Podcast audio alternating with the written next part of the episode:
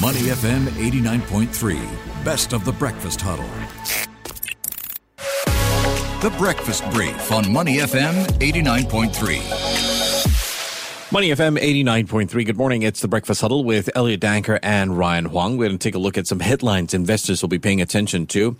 Second half of the year starts today, Ryan. It's the 1st of July. And if we take a look at markets and how it ended on the final trading day of the second quarter, mm. it looks like the market is not done with repricing earnings expectations or recession expectations. Yeah, it's tough to price in anything these days you know, they just keep changing depending on the time and the day. You look at the headlines, things are just going back and forth. So if you look at what happened in the first half, we pretty much had a pretty bad yeah. six months for markets. If you look at S&P 500, it had its worst first half since 1970. And that is around 50 years. Yeah.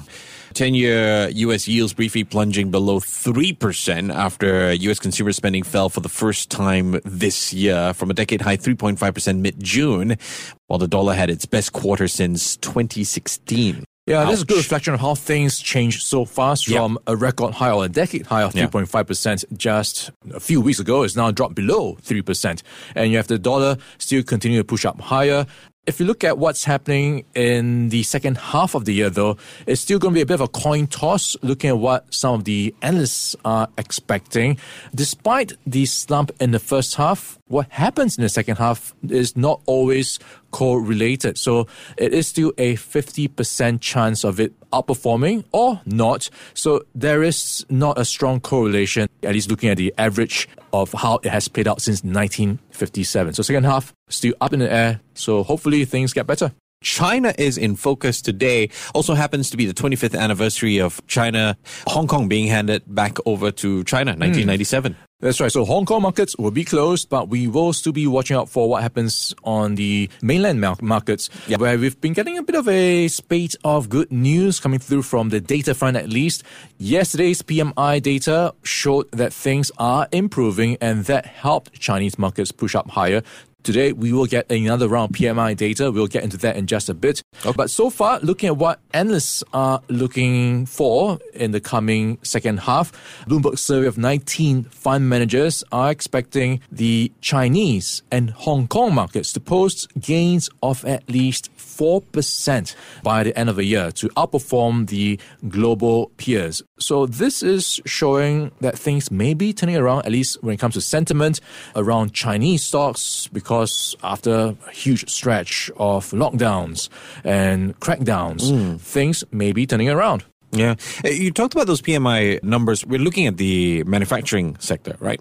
Mm. So this time around today, we are watching out for the Caixin manufacturing PMI right. numbers for June, and we are watching out for an increase to 49.4 from May's reading of 48.1. Yesterday, we had the non manufacturing sector PMI numbers coming in, and that was at 54 47 in June, up from 47.8. So it bounced back into expansion, above 50 for the June reading. So that was quite a lift in sentiment for Chinese markets. So today we'll see if we get another round of surprises. All right. We do talk quite a bit about the anniversary of Hong Kong being handed back over to China. In our segment calendar of the day, we'll talk about potentially what we can expect from Chinese President Xi Jinping's speech, as well as the Hong Kong Stock Exchange requiring IPO candidates female directors. That's quite an interesting piece. Make sure you tune into that. I want to talk a little bit about U.S. markets, Ryan. We're expecting also some manufacturing numbers. This is the ISM Manufacturing Index. Yeah, so the backdrop of what's happening in the US is data pointing to how the consumer is weakening when it comes to spending sentiment. So today's data could be another reflection of how things are playing out in that space. It is around the manufacturing index, the ISM index. So we are watching out for further moderation in growth for that sector to come in at a reading of 55.8, mm-hmm. down from 56.1. Okay. And it's all also going to be reflective of how companies have been able to absorb or pri- pass on these price pressures they've been facing. So that's also going to show how much of a struggle they are facing when it comes to supply chains mm. and how they are balancing demand and supply. So that could be another driver for sentiment on Wall Street and to, I guess, kick things off for the second half of the year. Oh, what a way to start the second half of the year.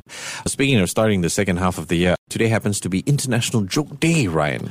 you pointed this out. is, um, something, I guess, to cheer things up for the coming months, right? So I've got a bit of a joke for you. Oh, all right, all right. Why do bees have sticky hair? Why do bees have sticky hair? I don't know. Because they use honeycombs. To listen to more great interviews, download our podcasts at moneyfm893.sg or download the SPH radio app available on Google Play or the App Store.